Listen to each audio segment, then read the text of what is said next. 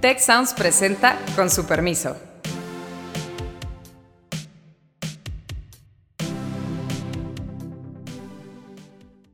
Con su permiso, soy Beata Boina y hoy vamos a hablar sobre el panorama electoral eh, en México frente a las elecciones en junio de 2024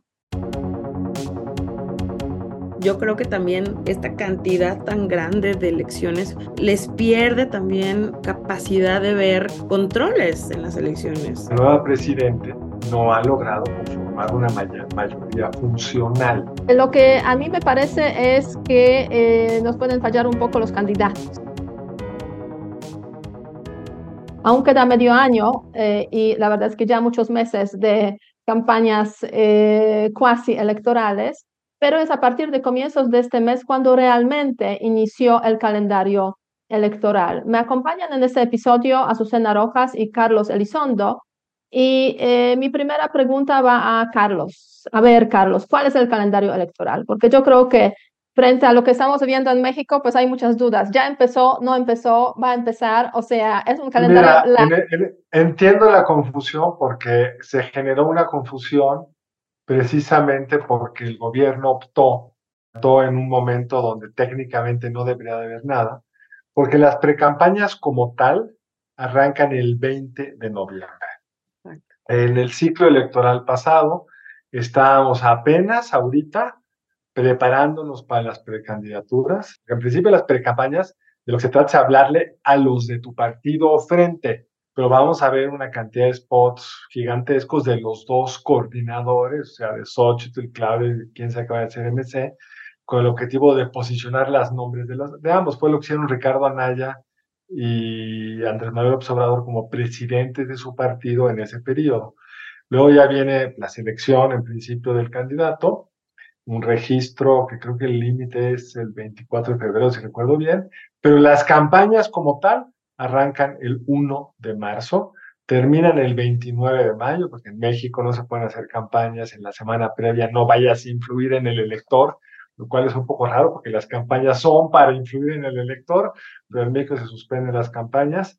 Y eh, la fecha de la jornada electoral es 2 de junio del 24, es la primera vez que votamos en la presidencia en junio, porque históricamente había sido en julio y es una elección grande, ¿no? O sea, podríamos decir de las más grandes este, que hemos visto a lo largo de los últimos, últimos años, eh, Azucena, o sea, son miles de puestos que se necesitan ocupar, o sea, en ese nuevo ciclo, digamos, político de México. Sí, realmente hemos transitado en los últimos años a tener cada vez elecciones más concurrentes.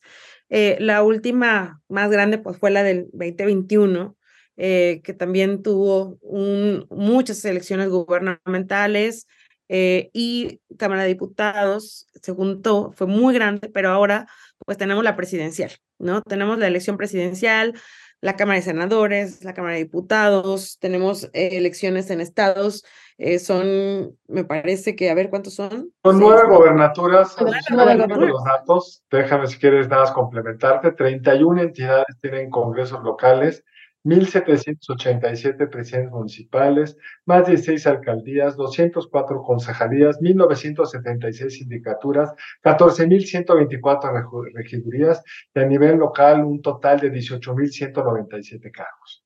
Entonces sí, son las elecciones más, con más puestos en juego, además de la presidencia y las dos cámaras federales. Que siempre el tema de la presidencia obviamente mueve mucho más al escenario político y, escenario electoral en un país, sí, en un país que, es grande, ¿no? Quizá recordar por qué se hizo esto. Esto se hizo con una lógica en la reforma del 24, del 14. Había esta cosa que en México nunca se pueden hacer acuerdos porque siempre venía una elección. Los calendarios estatales no estaban sincronizados con los federales. Algunas entidades coincidían, como la Ciudad de México, pero la gran y la idea, absurda a mi juicio, pero en su momento parecía muy brillante, es vamos a irlos concentrando en los años federales, no tienes obligatoriamente que hacerlos, pero si no lo haces en los años federales sí tiene que ser en una misma fecha, como vimos este año con las gobernaturas de Coahuila y del Estado de México. Y a lo que trajo esto es que se pone todo en juego. Y hay una discusión, o mucho en juego, hay toda una discusión en la ciencia política si esto es bueno o malo. Yo tiendo a pensar que es malo, porque cuando pones mucho en juego, pues los cambios son mucho más brutales, mientras que si lo vas haciendo poco a poco, pues tienes más modulación, menos enojo, menos encono, más futuro para los partidos que en tal año les van mal y sobre todo la presidencia jala menos al resto de las candidaturas y se reflejan más las fuerzas locales y no tanto la presidencia. Lo vimos en el 18, AMLO arrastró a Morena en entidades que prácticamente no existía y que sin la presencia de su candidatura hubiera sido distinto. Hay argumentos en contra que conviene reflejar la foto política del momento.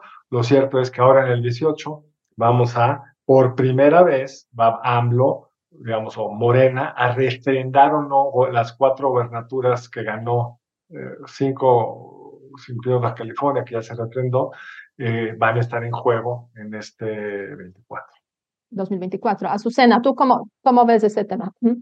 Un, un, tema que a mí me parece muy interesante de, de, de, eh, en esto que estamos viendo, qué tan bueno, qué tan malo es tener tantas elecciones concurrentes.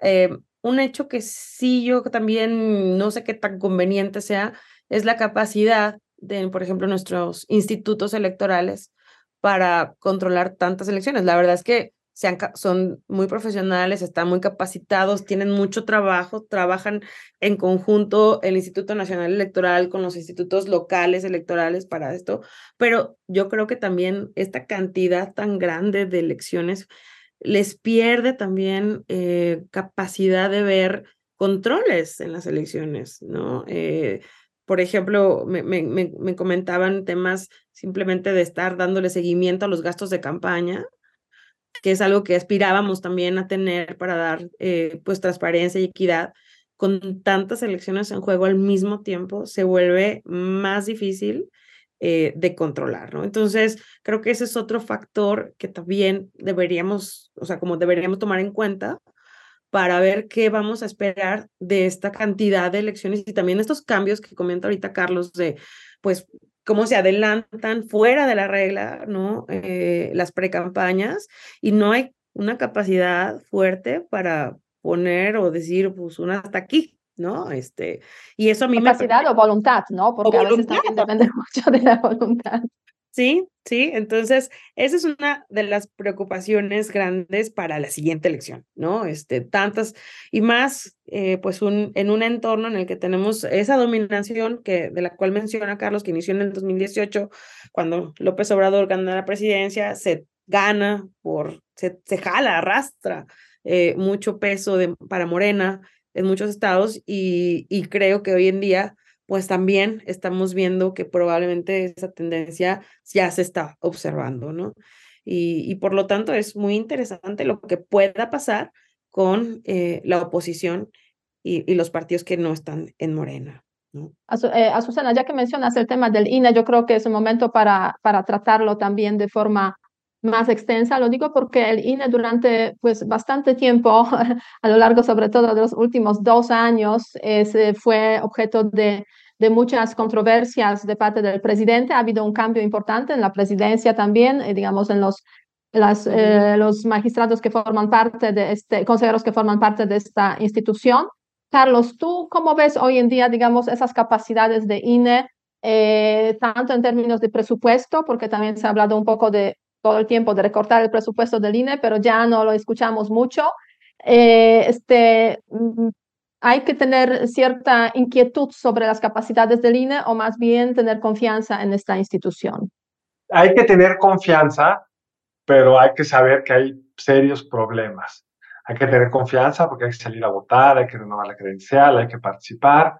Las elecciones son esa oportunidad que tenemos para decir cual expresar nuestra posición política, pero hay algunos retos. No se ha oído mucho del, del recorte Beata porque el INE no hizo escándalo ante el recorte. Es decir, les recortaron más de 5 mil millones de pesos. El grueso de estos eran para una reserva para en caso de que haya una consulta popular, que la Constitución lo permite después de la elección constitucional, y esas cuestan como 4 mil millones de pesos. Eso lo habían presupuestado y se los quitaron, pero les quitaron además como 1.400 millones de pesos, que según quienes conocen bien al instituto, se iba a complicar el organizar adecuadamente la elección. Pero ese no es hoy, creo yo, Beata, Azucena, el principal problema que está enfrentando el instituto. El principal es que la nueva presidente no ha logrado conformar una mayoría funcional. Es decir, el INE es un órgano colegiado, el presidente tiene muchas atribuciones y mucho poder, pero las decisiones más importantes son todas colegiadas, algunos, algunas decisiones muy importantes por mayoría calificada, y está vacante, por ejemplo, la Secretaría General del INE, que es el que organiza toda la administración del INE, y está vacante porque las propuestas de la presidenta no han sido aceptadas por una mayoría de ocho, como deben de ser de sus colegas, entonces hay un encargado de despacho, en varias otras áreas hay encargados de despacho, eso genera mucha incertidumbre y hay una serie de procesos que se han ido retrasando. Entonces es un escenario va a ser complicado para el INE porque además, como nos recordaba Susana, tanto elección local al mismo tiempo, en un esquema que a partir de la ley del 14 se centraliza la organización en el INE, hay órganos locales, los órganos locales ya no son entidades que autónomamente organizan las elecciones estatales. Ahora todas las, el se llama INE y no IFE. Ahora todas las elecciones son nacionales y los órganos locales están al servicio de lo que el INE pone.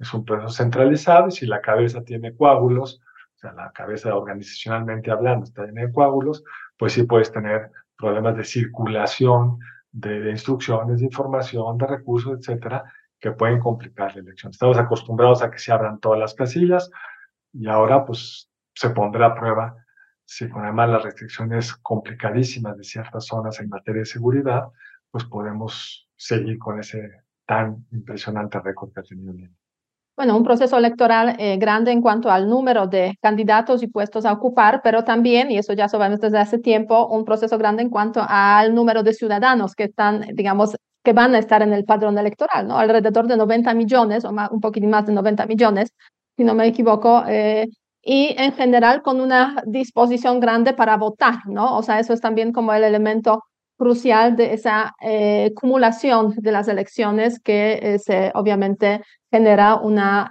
conciencia ciudadana de cumplir con ese deber, con ese derecho de ir a, votar. Y yo creo que eso también es un argumento a favor de la concentración de las elecciones eh, que también hay que tomar en, consideración, en, cuenta en ese, en ese contexto. Ahora bien, eh, yo diría, los ciudadanos seguramente no van a fallar en ese sentido de que sí saldrán a votar en este junio de 2024, 2 de junio.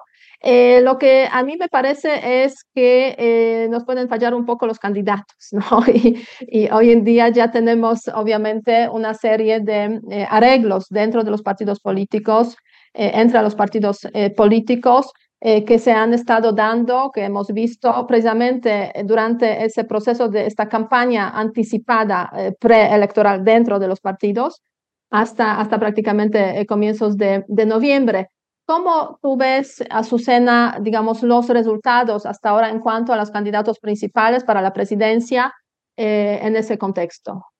Bueno, pues em, ha sido todo un proceso adelantado, eh, que se esperaba mucha competencia, pero también lo que hemos visto son mm, como comprobar que ganan aquellos que desde un inicio se pensaba que iban a quedar, ¿no? Este, y, y ahí yo veo pues poca competencia real. Eh, por ejemplo, con la elección presidencial, pues tuvimos todo este proceso de las cuatro corcholatas, eh, el cual inició con una candidata eh, que tenía como la ventaja eh, ya vista o se, decía, y al final pues, eh, pues ganó, ¿no? Que fue, que es Claudia Sheinbaum. El caso de Morena, ¿no? El caso de Morena, digamos, de, las elecciones internas, de la, digamos, proceso interno en, en Morena, y, y, de hecho, pues hace poco ha habido como e, esa reconciliación ya después de algún tiempo entre, y Ebrard, ¿no? Que eh, se queda en este, en este partido, a pesar de que amenazaba de que iba a salir ser una candidatura independiente o con otro partido, en todo caso se queda, ¿no? Entonces, Morena, en Morena tenemos claridad en cuanto a la presidencia, a la candidatura presidencial, este, es Claudia, eh, Claudia Sheinbaum. Lo mismo pasó en el caso del Frente con este Xochitl Galvez, que también pues empezó primero con muchos candidatos del Frente y después se fue reduciendo, reduciendo, hasta prácticamente pues decir, bueno, eh, ella es la, la, la, candidata, ¿no? Y, y tampoco... Aunque el proceso este quizás es como un poco más inesperado, ¿no? Porque la verdad es que hasta, hasta relativamente hace poco no se pensaba en Xochitl Galvez como, fue una sorpresa, candidata. Porque de hecho se pensaba más que iba para la Ciudad de México. ¿No? Y de hecho, yo creo que lo, lo, que dices, este debate es muy cierto. El proceso de, de Morena sí estaba muy telegrafiado y, se confirmó en un proceso, pues, que la encuesta salió más o menos empatado, pero al final se impuso Sheinbaum, ya no hay ninguna duda. Marcelo ya tuvo una oportunidad para pues, salirse o buscar otra carretera y, pues, contra lo que algunos esperaban, pero muy, muy congruente con su historia, acabó quedándose. Y Sheinbaum logra pues, una unidad en materia presidencial. Una cosa que dijiste, Osena, no han ganado que se esperaban en las nueve gobernaturas. Todo parecía que Omar García Harfuch iba a ganar, era el que tenía sí, ahí no. la mayor ventaja en las encuestas, pero al final el tema de género les dio, les abrió la discrecionalidad para poner al segundo lugar, que era muy distante respecto a García Harfuch, frente a lo que vimos en Chiapas, donde el candidato hombre tiene una ventaja muy pequeña sobre la mujer y optaron por Eduardo Ramírez, que era el hombre. Ahora es cierto, Beata, que en el frente ha sido muy distinto a nivel presidencial. Si hubiéramos hecho este podcast en abril, a lo mejor nadie hubiera ni mencionado el nombre de Xochitl. Sí fue un proceso que al final lo cerraron antes de tiempo por problemas de diversos tipos, pero sí fue una sorpresa. Y sí es en ese sentido un candidato o una candidata que puede, por lo mismo de que viene de otro lugar y con características personales, de historia, culturales, de género, de lengua indígena, etcétera, podría ser una candidata que movilizara a gente que normalmente no se movilizaría. Y está este eh, aún no confirmado, designado como tal, pero el único precandidato importante para MC, que es el gobernador de Monterrey, Samuel García, que tiene pues, juventud y estilo muy distinto a las otras dos candidatas. Vamos a ver si al final tiene el espacio, se atreve a irse porque no va a poder dejar aparentemente a su sucesor en el gobierno de Nuevo León. Pero contra lo dijiste, yo creo que vamos a tener tres candidatos que pueden ser bastante atractivos para los tres. El gobierno está pues, tratando de eh, tentar la idea de que esto ya se acabó, que Claudia ya ganó, que no hay nada que hacer y hay encuestas que indican una ventaja amplia, otras que implican una, una ventaja amplísima y otras que muestran una ventaja menos amplia, pero sobre todo recordemos que las elecciones son procesos donde las cosas pueden pasar. Vicente Fox en noviembre de 99 iba 20 puntos abajo de la Bastilla. Y pero luego pasaron cosas en las campañas y el resultado fue cuatro, casi cinco puntos de ventaja de Vicente Fox. Es muy distinto el contexto, no digo que eso vaya a pasar, simplemente digo que pueden ser elecciones o deberían de ser elecciones que motivaran a mucha participación porque está mucho en juego.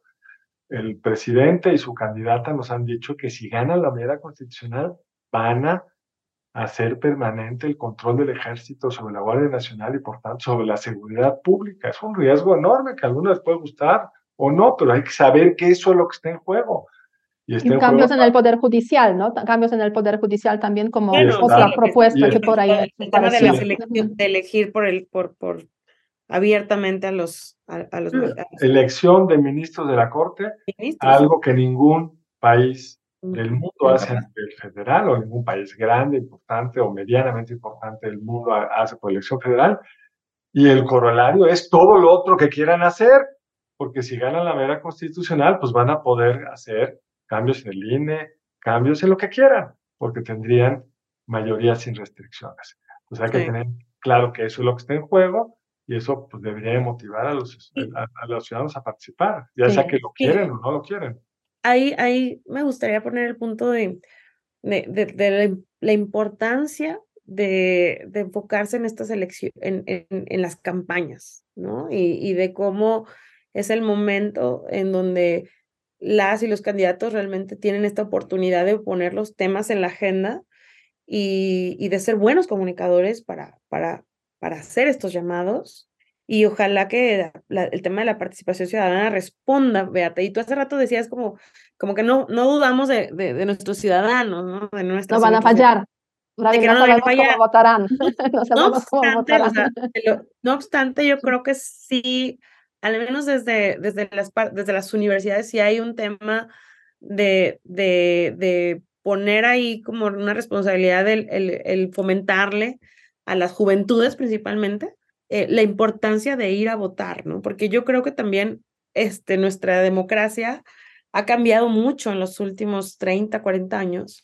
Y entonces cuando votábamos justo en la época de Fox, eran unas preocupaciones eh, distintas a las que tenemos hoy en día. Y muchos jóvenes tal vez mm, piensan que votar, salir a votar es de lo más común, que haya diferentes eh, candidatos es de lo más común y, nos cuesta, nos toca a nosotros como concientizar un poquito y decir, todos estos equilibrios son delicados, ¿no? Todos los equilibrios democráticos son delicados y para que se permanezcan, para tener estas libertades, para tener estas facilidades, para tener instituciones y saber que nuestro país va por un rumbo, nuestra responsabilidad como ciudadanos es votar por los candidatos que muestren las mejores eh, propuestas, estar atentos a esas elecciones e ir a votar por lo que consideramos es, el, es la o el mejor, no por lo que nos digan que es el, mejor, no por el que se vea mejor o el que se vea más fuerte, sino porque consideremos que es la mejor opción, ¿no? Y, y, es un trabajo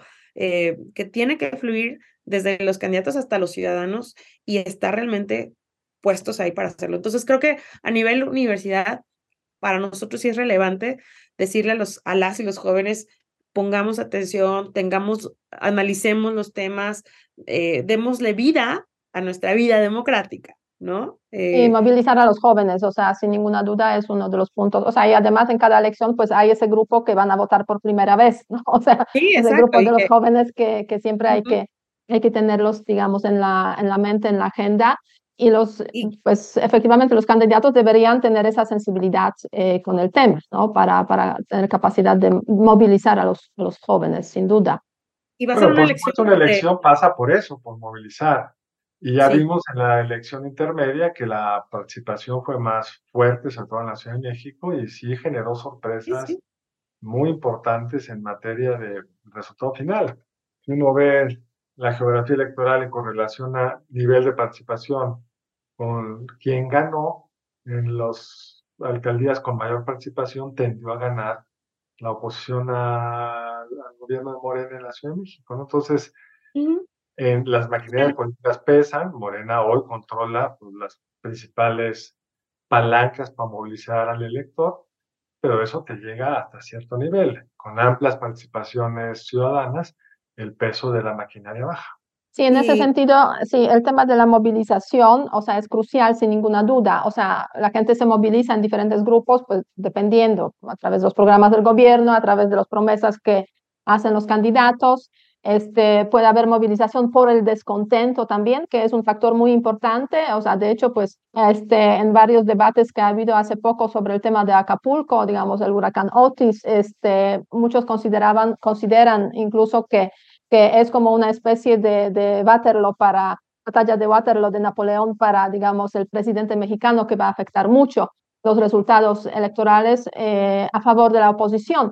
O sea, no sé si ven algunos, yo considero que no necesariamente es así porque ha habido ya muchas batallas de esta naturaleza que no han afectado nada, pero digamos, este, si hay algunos factores, Azucena, que tú ves, o Carlos, digamos, que podrían impactar de una forma sustancial el resultado eh, de esas elecciones, más allá, digamos, de lo que ofrecen los partidos políticos y, de toda la maquinaria del gobierno, que obviamente pues está intentando también aquí influir en el resultado. Yo creo que hay varios temas que son, que el electorado en las diferentes encuestas marca como no óptimos, eh, empezando por el tema de seguridad, es un tema que no ha mejorado a lo largo del sexenio eh, y que ahí está latente, ¿no? El punto es cómo ponerlo en la agenda y cómo hacerlo eh, pues un tema relevante, por ejemplo. Otro tema es esta atención, claro, a, como ahorita lo de Acapulco.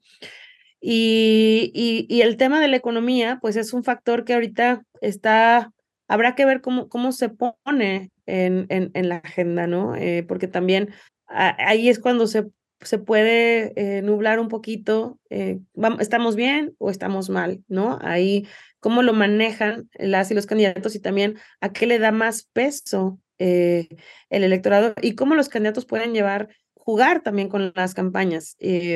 ahora, aquí algo que decía Carlos, que es muy importante, es que no sabemos qué puede pasar, o sea, nada está definido. Eh, al momento de ya empezar las campañas, eh, los cambios se pueden dar mm, de la noche a la mañana y de hecho en la elección del 2006 vimos una competencia también muy fuerte entre dos candidatos que fue durante toda la campaña y, hasta el final, ¿no? En el caso del 2021 con la elección en Nuevo León, y con el hoy candidato Samuel García, pues también era, e, él, también no se esperaba para nada que, que, fuera a resultar ganador y lo tuvo. Entonces, creo que eh, las campañas hoy en día tienen más complejidad, hay más herramientas, hay muchos, muchas eh, formas de comunicación y se tienen que hacer trabajos eh, muy profesionales, muy, muy documentados sobre qué es lo que la gente va a tomar en cuenta y yo creo que nadie se puede confiar. Eh, nadie se puede confiar de ya, ya gané o mi tema es el que va a ser el más relevante, sino es un trabajo que se tiene que llevar a cabo con equipos profesionales, escuchando a la ciudadanía y, y, y, trabajando por, por ello, ¿no? Por ir a, por hacer que la gente escuche las propuestas, que se pongan en la agenda los temas que son relevantes y que, y, y, bueno, que salgamos a votar, que, que, que no lo dejemos en, en, en, otros que tomen la decisión, sino que seamos nosotros. Eh, pero, o sea, pero, Sí, nadie se puede confiar, o sea, yo creo que es una, una frase, digamos, muy importante en ese, en ese sentido. Este, Carlos, ¿cómo tú ves, digamos, algunos factores eh, en este contexto, digamos, de medio año que nos espera? eh, para, para considerar ese panorama electoral 2024. Bien, las sorpresas son sorpresas, entonces quién sabe cuáles sean. Así es. Y las, y las decisiones que, estratégicas y tácticas de las campañas pueden afectar. Digamos, si uno recuerda, uno estabas en México y tú no habías nacido, quizás suena, en el 2000 hubo un incidente, haber sido en marzo, donde Fox -huh. y, y, el entonces presidente de la Cámara de Industria de la Radio y Televisión, Joaquín Vargas, discutían sobre cuándo tenía que ser el debate y Fox como necio, hoy, hoy, hoy estuvo grabado en televisión. Tú veías eso, yo veía eso, cuando oí eso y veía eso, pensé, pues ya con esta muestra de necedad ya perdió. Y fue todo lo contrario. Lo usaron como sus estrategas muy hábilmente, como el, la muestra de un hombre determinado que hubiera cambio hoy, y ahí empezó a cambiar. Uh -huh. En contra, en el sentido opuesto, cuando AMLO saca su cállate chachalaca, a ver si está en febrero del ¿Sí? 2006, fue usado como muestra de su intransigente, enojó, no sé qué, y en algún sentido le ayudó a Felipe Calderón a descarrilar o cambiar el sentido de la, de la contienda. Entonces los eventos importan. Pero hoy tiene viento a favor el gobierno. Tiene viento a favor, uno, la marca más reputada es Morena. Hay estados gobernados por gente que dice, no puede ser que tenga posibilidad de renovar Morena en Morelos. Pues lo tiene porque la marca de Morena sigue siendo una marca con mejor reputación que las otras marcas, por las razones que sean. Dos, aunque si tú ves la economía en su trayectoria de lo que va el sexenio, apenas estamos, hace poco cruzamos el nivel de PIB, de generación de riqueza global de la economía, y el per cápita aún no llegamos a él, pues está creciendo la economía este año y seguramente la siguiente, mucho más de lo que se esperaban, los economistas esperaban para este año 1.4 y va a crecer probablemente 3.5 por ahí, el año entrante, salvo que haya un problema en Estados Unidos, habrá algo similar, pues viento a favor, la inflación está bajando, viento a favor. Mientras que Estados Unidos a Biden le cobran la inflación y políticamente debilita su candidatura, en México no ha sido análogo, ¿no? Estamos un país más acostumbrado a la inflación, fue una inflación para nuestra historia relativamente pequeña, los salarios reales han crecido, eh, el empleo está recuperándose, estamos lejos de la trayectoria que teníamos pre-delegada del gobierno, pero estamos ya en récords históricos, entonces todo eso, eh, Beatas, viento a favor. seguridad es viento en contra, Acapulco es viento en contra, eh, el presidente tiene muy buena eh, aprobación y ha logrado pasar parte de ese, o no sabemos cuánto, pero ha logrado posicionar a su candidata con toda claridad frente a sus huestes. Por eso hoy pues, las encuestas le dan una ventaja a Morena y a la candidata que es Claudia Sheinbaum. Pero como dije, eso puede cambiar, puede haber eventos, puede haber recrudecimiento del problema de seguridad. Los fines de sexenio a veces son desde el punto de vista de seguridad más complicados porque los criminales van anticipando los cambios. En fin, yo creo que esto está todo en el aire. Sí, es cierto. Eh, en ese sentido, el presidente tiene aprobación, tiene, tiene también una capacidad de jugar muy bien, ¿no? Y en ese sentido, yo creo que el, el tema de movimiento ciudadano aquí aparece como una, una ficha muy, muy relevante en el panorama, eh, en el panorama electoral, eh, que de repente tenemos a, a, Samuel García como precandidato para la presidencia, que él decía desde hace tiempo que no tiene interés, que no tiene experiencia, incluso en las conversaciones así más, digamos, privadas y, que prefiere estar más tiempo, pero pues no le queda probablemente de otra que, que, este, que aceptar esa precandidatura de momento, ¿no? O sea, Movimiento Ciudadano me da la sensación que nos está un poco desilusionando en ese sentido, de que empieza a jugar, digamos, en ese aspecto con el presidente y eso pues no necesariamente le gusta a toda la gente. ¿Tú cómo, cómo lo ves, Azucena? Además, vienes de este, una ciudad que está gobernada por el movimiento, bueno, un estado gobernado por el movimiento ciudadano, ¿no? No, les digo, creo, yo, yo, yo creo que nuestra, nuestro, eh, nuestras elecciones en los últimos años nos han demostrado que, que hay volatilidad, o sea, que, que, que, no necesariamente va a ganar un partido eh, por siempre, sino hay movimiento, ¿no? Justo. Y, la aprobación presidencial, pues sí, el, presidente tiene ahorita una aprobación presidencial eh, fuerte, pero como también la tuvo Ernesto Cedillo y aún así, eh, pues tuvimos un, un cambio electoral cuando terminó y fue cuando regresó Fox. Entonces, tampoco eso garantiza, ¿no? Que se va a trasladar eh, su aprobación al voto de la, de la candidata, bueno, ya precandidata, ya casi candidata, Claudia Sheinbaum. Y por otro lado, pues eh, los, los, el efecto que logró eh, Samuel García, muchos dicen junto con su esposa Mariana Rodríguez, pues también fue muy importante y también Xochitl en el momento en el que empezó a levantar y por algo eh, quedó también seleccionada, pues también fue muy fuerte lo que se vio y, y yo creo que cuando pongamos el, el, el, piso parejo, que esa es la idea, pueden pasar muchas cosas y hay cosas a favor. Eh, del presidente y de su gobierno, pero también hay otras que no, y que creo que ahí es donde está la clave, ¿no? Es poner los temas de verdad sobre la mesa y cuáles son los temas que como mexicanas y mexicanos nos van a importar más de aquí a un sexenio más. Y ahí la tarea de informarnos bien, de ayudar a informar mejor y de no eh, lo, lo, peor sería decir, esto ya está cantado, esto ya va a quedar así. Creo que en ninguna de las elecciones, ni, ni a nivel federal, ni a nivel estatal o local, deberíamos de, de pensar así. Y creo que pues da para mucho, ¿no? Da para mucho. Me dices, oye, ¿qué está pasando en Jalisco? Pues muy interesante lo que está pasando aquí con Movimiento Ciudadano, que es gobierno, y que ahorita, pues, por ejemplo, Pedro Kumamoto, que era un candidato independiente, se suma a un partido político. Entonces, ahí, ¿qué efectos, qué es lo que está pasando? Ahí también es interesante analizar. Eh, ¿Qué va a pasar en Ciudad de México con lo de Harfush y lo de Clara Brugada también? Pues, eso a, quién respondió, ¿no? Al final, eh, la selección de la candidata respondió a los electores o respondió a una preferencia eh, política y eso le va a costar o no al partido. Creo que eso va a ser muy interesante de analizar y esperemos tener la capacidad de estar siguiendo las campañas y de informar mucho al público sobre la relevancia que dice, como bien dice Carlos, de esta elección y de lo que está en juego, que definitivamente puede ser mucho porque es o nuestra democracia sigue funcionando, sigue sana, sigue con los mínimos, o pues empezamos realmente a ver que eso no, no funciona tanto. Eh, estamos en la etapa de precampañas ahora, este, para cerrar este episodio, que es uno de seguramente varios que nos tocará eh, abrir aquí en este espacio sobre el tema de eh, la campaña electoral, bueno, de los temas electorales eh, rumbo a 2024. Carlos, ¿algún apunte de cierre?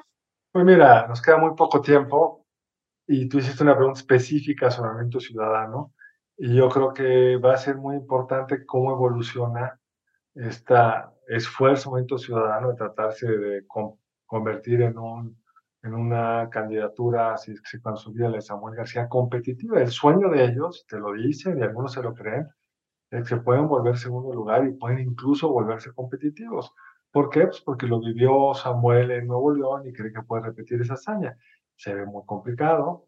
Yo creo que al contrario, en las elecciones polarizadas como la que tendremos, tiende a hacerse chiquito el tercero. Ellos aspiran a no ser el tercero, a ser el, el chiquito de Xochitl no lo sé, creo que es improbable, pero ciertamente optaron por no ir en una coalición opositora clara y eso en principio siempre ayuda al gobierno. Si uno ve eh, los éxitos de países eh, que acabaron erosionando su democracia tras uno o dos gobiernos eh, con presidentes con rasgos antidemocráticos, pasó por la división de la oposición que le abrió la puerta a renovarse con aún más poder con la diferencia clara que para México es muy importante de la no elección. Eh, Azucena, ¿algún apunte de cierre? Pues creo que eso es importante. Eh, hoy en día, eh, la diferencia cuando tenemos dos partidos es que o uno gana o uno pierde, ¿no? Y ahorita, pues al tener tres precandidaturas en la elección, se, se, puede volver mucho más complejo el, el para dónde, cómo se dividen esos votos, ¿no? En otros países, pues hay segunda vuelta, ¿no? Entonces, eh, pues habrá que ver por qué no, no quisieron eh, aliarse, probablemente, eh, y es una buena pregunta, ¿cómo ganas más, no? Aliándote con, con los partidos de oposición para competir al que está puntero o teniendo tú mismo, pues tú... No, claramente la apuesta de Movimiento Ciudadano es que solos pueden ganar más, y a lo mejor sí. La pregunta es si en el camino no ponen en riesgo Exacto. gane Morena en la mayoría constitucional y con eso ya lo que pasa en el 30 o en el 27 se vuelve irrelevante. Esa es yo creo que la pregunta que o se hicieron o no les importó o que creen que puede funcionar de esta forma, pero es para mí lo que más preocupante. Sí, de acuerdo. Con eso cerramos. Eh, muchas gracias eh, y con su permiso les invitamos a eh, escucharnos la semana próxima. Eh, que nos comenten, que nos pregunten y aquí estamos. Hasta luego. Si quieres conocer más sobre el comercio y los negocios, te invitamos a escuchar Territorio Negocios. La experiencia del cliente o del usuario es cada vez más importante. El podcast en el que hablamos sobre las nuevas tendencias de innovación, emprendimiento, finanzas y liderazgo en México y en el mundo. Escúchalo en Spotify, Apple Podcast y Google Podcast. Muchas gracias al equipo del Tecnológico de Monterrey y de Tech Sounds. Productora ejecutiva, Lisbeth Siller. Productoras de Con su permiso, Stephanie Cisneros y Eva Obano. Diseño, Lisette Rodarte. Analíticos y alianzas, Lilia Martínez. Postproducción, Max Pérez y Marcelo Segura. Les invitamos a escuchar el siguiente episodio de Con su permiso y el resto de programas de Tech Sounds en los canales de su preferencia.